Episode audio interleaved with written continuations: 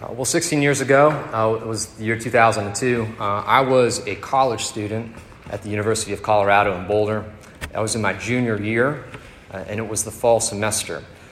Uh, I was in a fraternity called Phi Delta Theta, and uh, around this time, you know, 16 years ago, we had finished our fall recruitment. We had got about 20 pledges or so.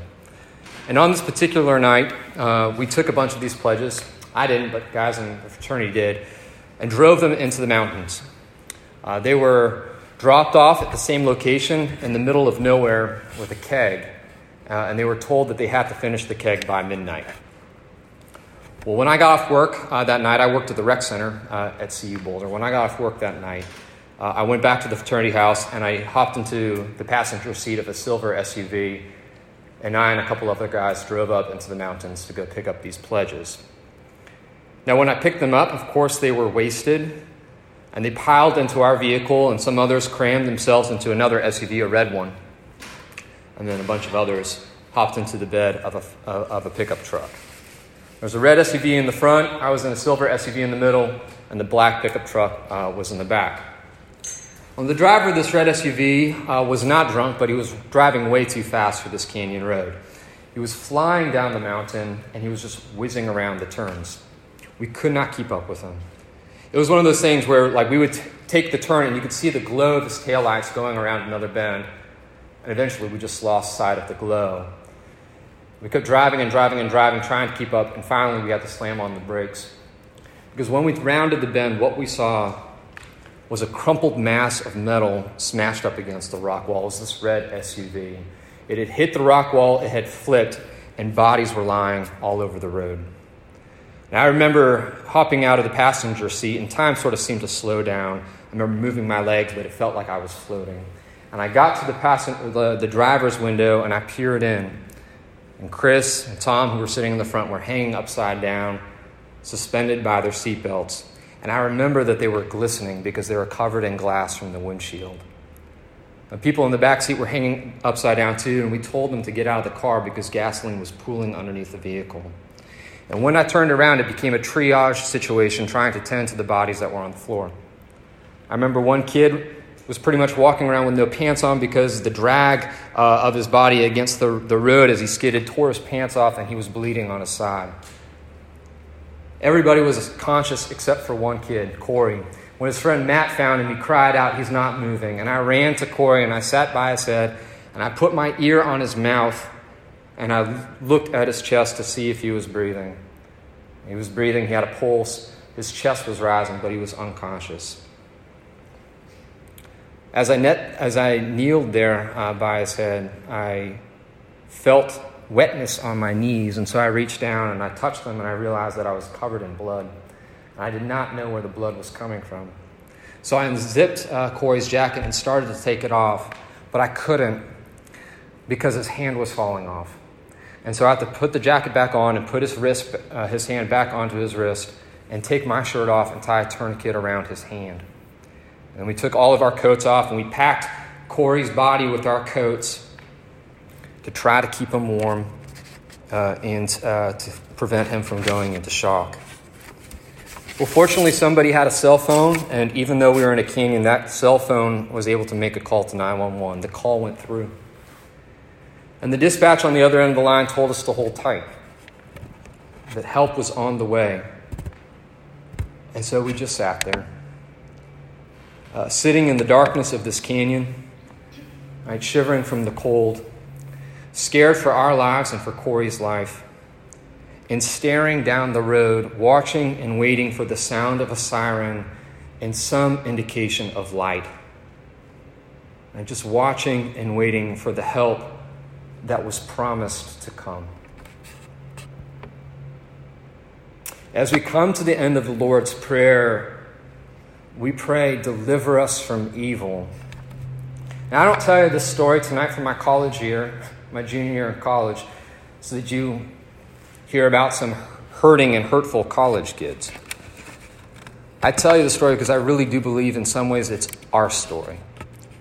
That we are all, in a sense, sitting in the darkness of a canyon, shivering in the cold, scared for our lives, and staring into the distance, waiting for some light to come.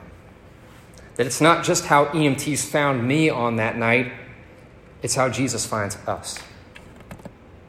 And as we look at John 3 16 to 18 tonight, we will learn three things that the world is full of darkness, that it is evil, and it deserves to be condemned.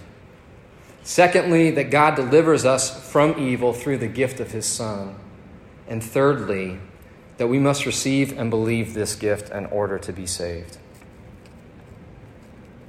The first thing I want you to see tonight is that the world is full of evil and it deserves to be condemned. Look at verse 19. And this is the judgment. Right? The light has come into the world, and people love the darkness rather than the light because their works were evil. When God sends his Son into the world, he does not dispatch him into some neutral place. God sends his Son into the world, he sends him into enemy occupied territory. He sends light into darkness a place that is perishing, and to a people deserving of condemnation because their works are evil. Now, I know that talking about evil can be uncomfortable, much like saying Voldemort's name at Hogwarts. But there's a lesson to be learned there because when we don't talk about it, it grows in strength and power, and we become more susceptible to its prey. Uh, every year, uh, around September, October, Megan and I traveled to Montreal uh, to see the World Press Photo Exhibition. Now, I don't expect you to know what the World Press Photo Exhibition is, but it's kind of like the Pulitzer Prize uh, for photojournalism. I say going to World Press Photo is kind of like carving pumpkins, except you're the pumpkin. like, it guts you.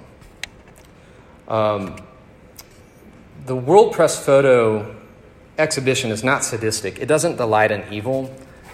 It really, its mission is to tell true stories, the, the truth of the way the world is.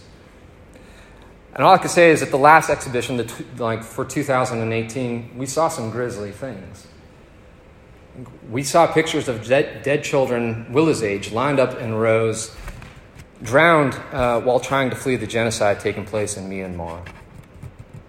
We saw pictures of people hunkered down while a madman rained bullets on them from a Las Vegas casino.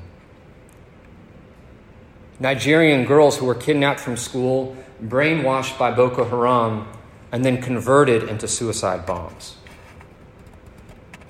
Women in Russia who dropped out of college and became sex workers in order to pay for their medicine and rent. Like I said, this, is, this photo exhibition is like carving pumpkins, but you're the pumpkin. It's it's hard. So, why do we go?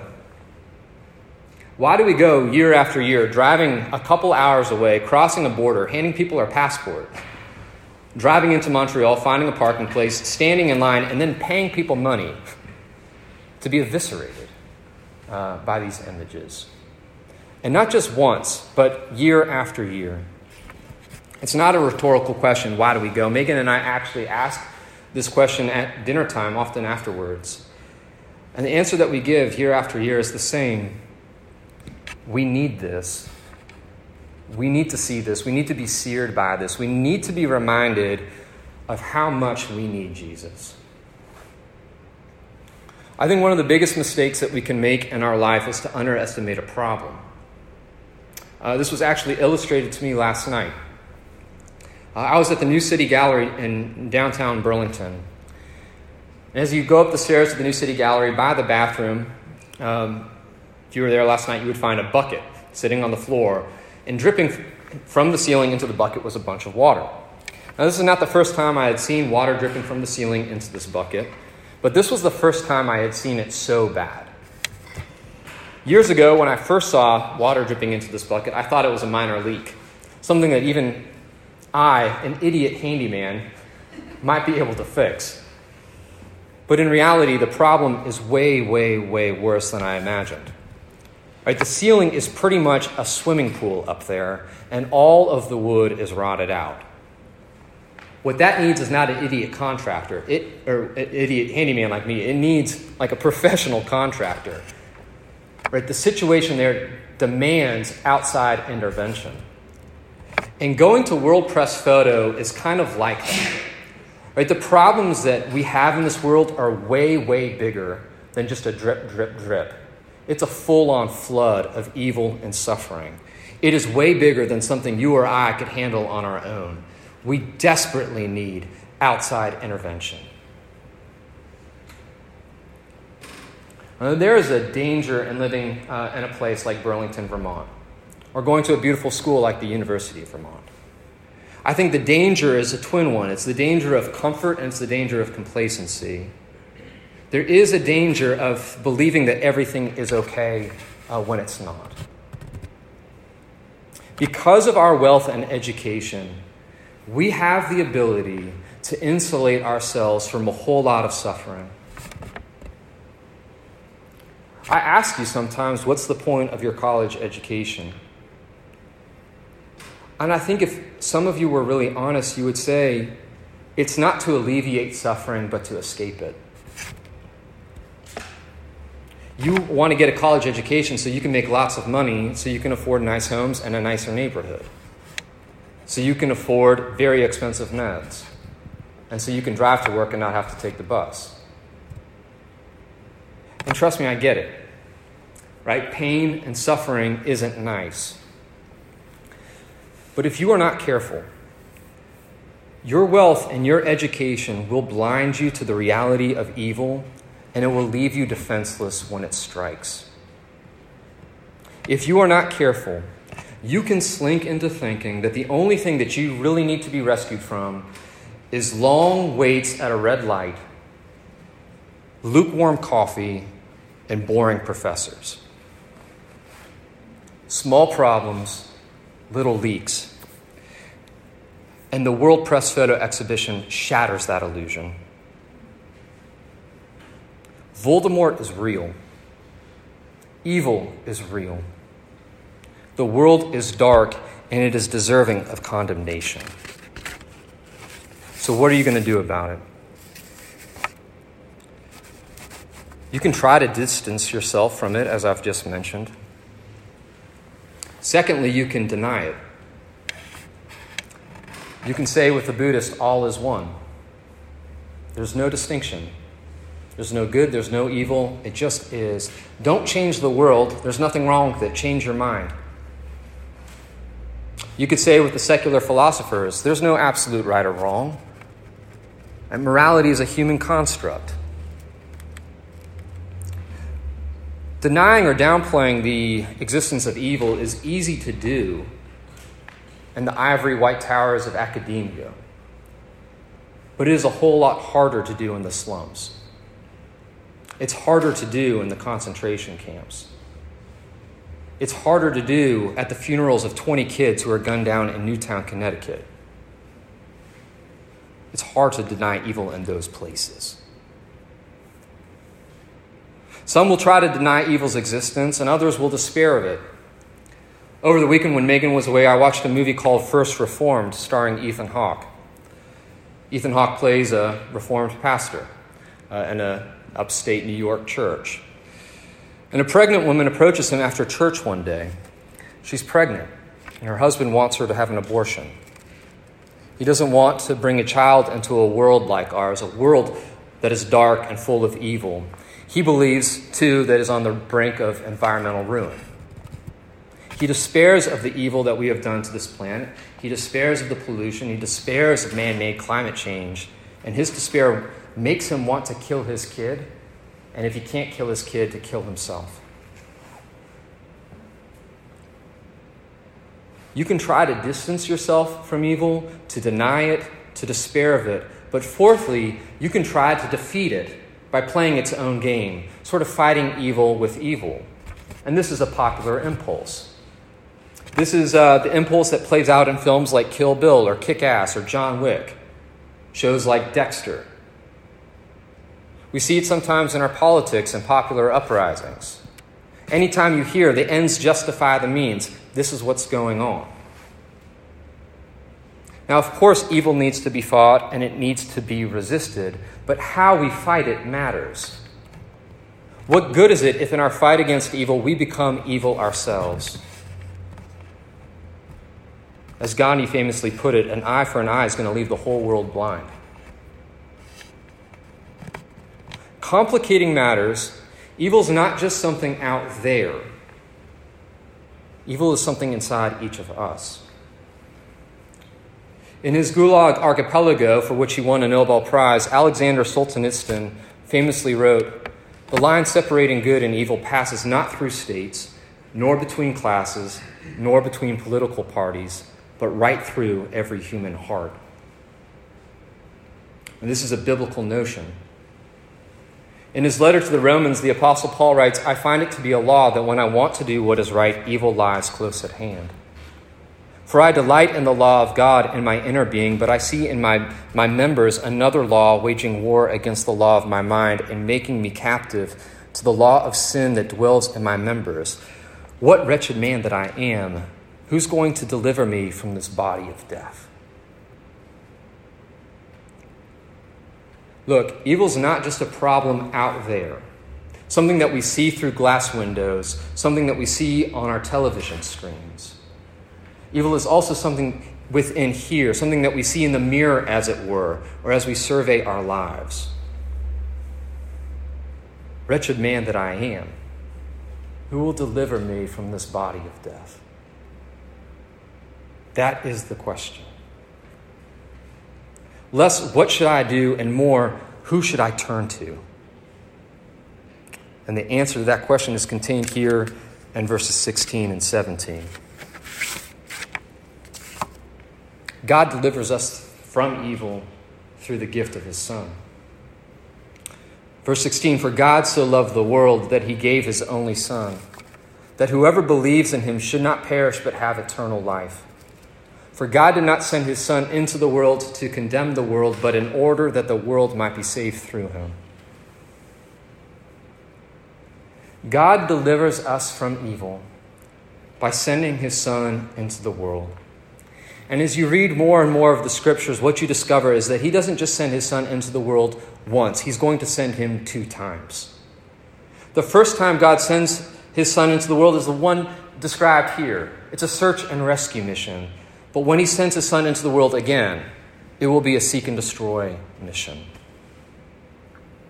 Why two missions?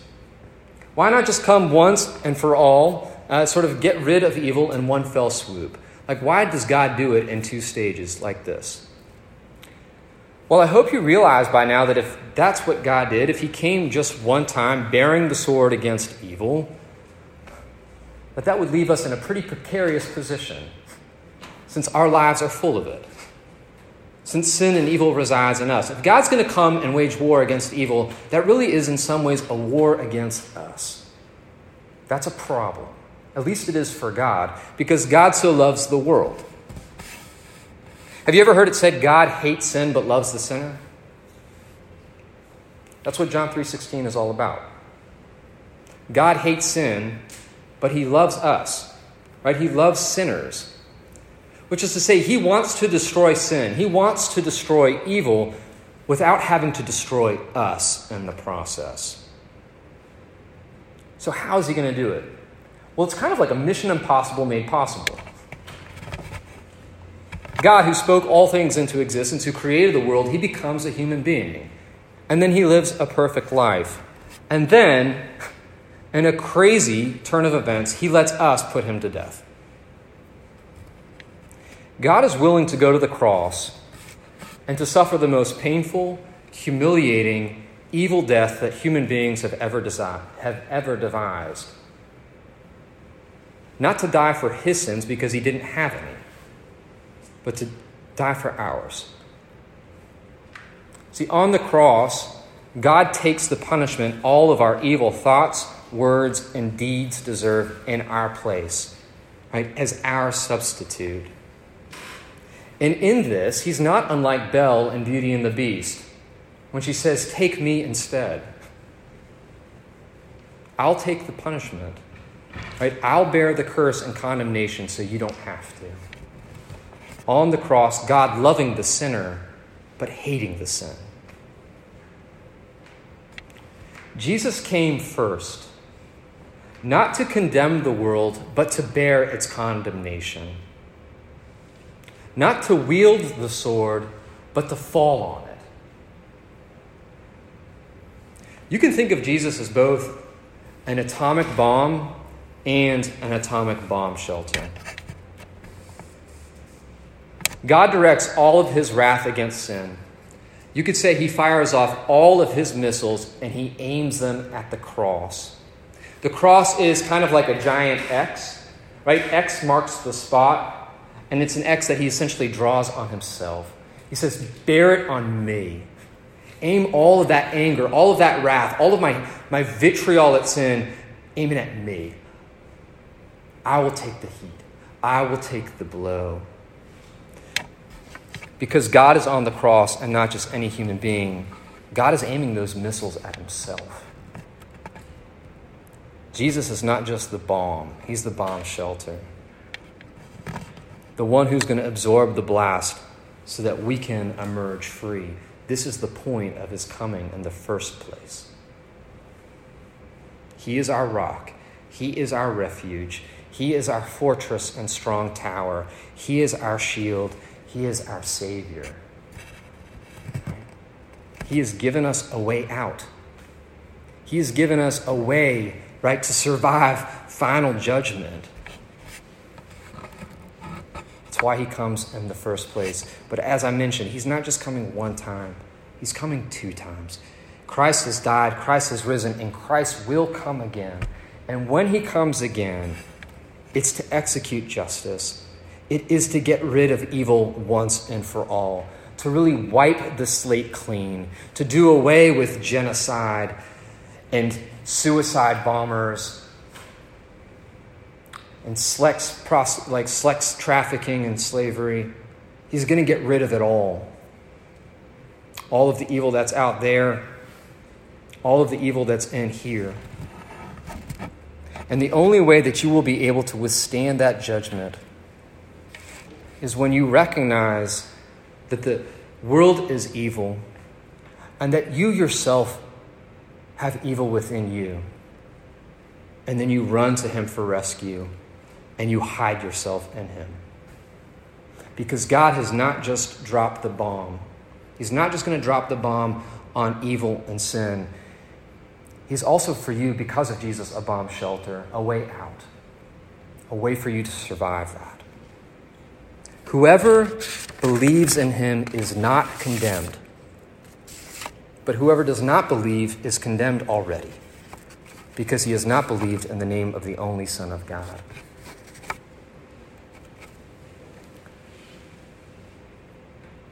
We have an opportunity, right, to run to him uh, now.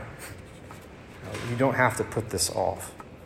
This brings me to my third point. What must we do in order to, uh, to be saved? We must receive and we must believe this gift. Uh, you need to believe in Him, you know, as the text says, which is to say, you need to trust Him. You need to trust His words. The world is evil and it is deserving of condemnation. And this is like I said, not just an observation that we see as we look out the window, it's what we see when we look in our own lives as well. Do not underestimate the problem. As I say, cheer up. Right? You are way worse than you think you are, but you are also more loved than you could imagine. You are a sinner, a big sinner. But God so loved the world that he gave us his only Son that whoever believes in him should not perish, but have eternal life. God did not send his Son into the world to destroy it, to destroy you. He sent his Son in the world to be destroyed so that he could save you. So that when he does come again, you can stand. Trust his words and trust his actions Trust that on the cross, He really was dying for you and for your sins, both past, present, and future. Trust that He has indeed given you a way out so that when He comes again, He can deliver you from evil without destroying you in the process.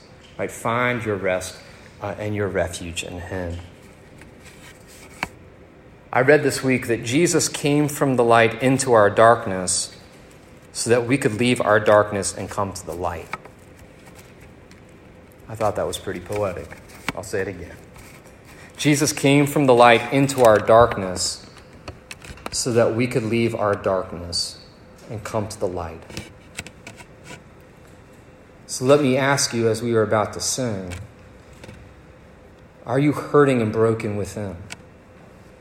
Are you overwhelmed by the weight of your sin?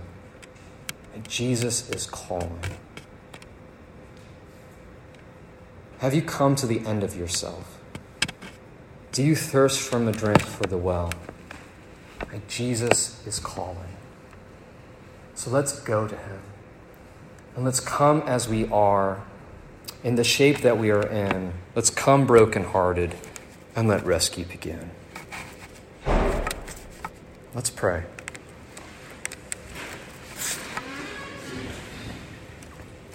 Father, as you've taught us to pray, you've instructed us to come to you as your kids and to look at you, the one who fashioned all things, who, who hung the stars on the sky, to not call you boss or Lord Almighty, but to call you Dad.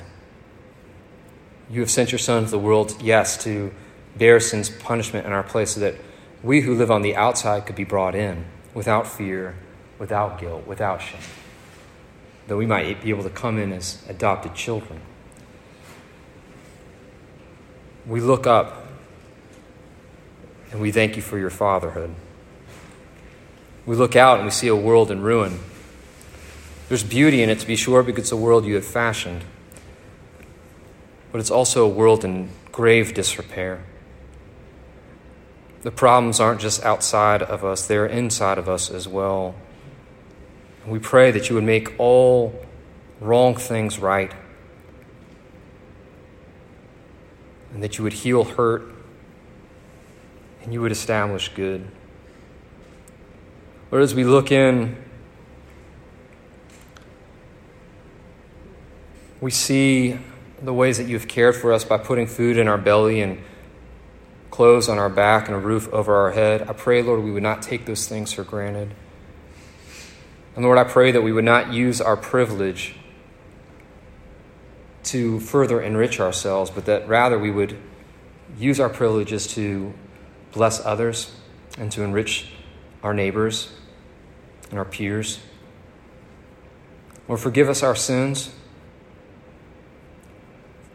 We want to let go of the things that are getting in the way of a relationship with you. That we would lay them at Jesus' feet and find forgiveness and behold your smiling face. And Lord, for the relationships that we are in that are estranged and broken by the sin of this world, we pray for the grace to show forgiveness as you have shown it to us. That you would move us in the paths of peace and towards reconciliation. I know that that is a process, but would you help us in it? and to take the first steps in it. Lord, lead us not into temptation, which is to say, lead us out of it. Help us to see you as good and loving and for us, that we might further know you and love you and trust you. Would that enable us to say yes to you and no to our sin? And ultimately, Lord, would you deliver us from evil? Would you be the light that comes into our darkness? We cannot fix this broken world. We are watching and waiting for you to do what only you can do, uh, which is to re- redeem and restore it. Until that time comes, would you keep our lights lit? Would we give a sort of a glimpse or a foretaste of what is to come and holding out hope in the midst uh, of a darkened world? Not a hope that is in ourselves, but a hope that is firmly rooted in you. And Lord, I also just want to lift up and pray for the fires in California, for fires that are ravaging a place called Paradise, California. Um, or would you heal uh, the hurts inflicted by those flames and comfort the families that are grieving? Would you protect lives and property. We also pray for those who came under fire uh, at a club in Southern California, uh, the victims of another shooting attack. And I pray, Lord, you would liberate us from this madness. Deliver us from evil, we pray. In Jesus' name. Amen.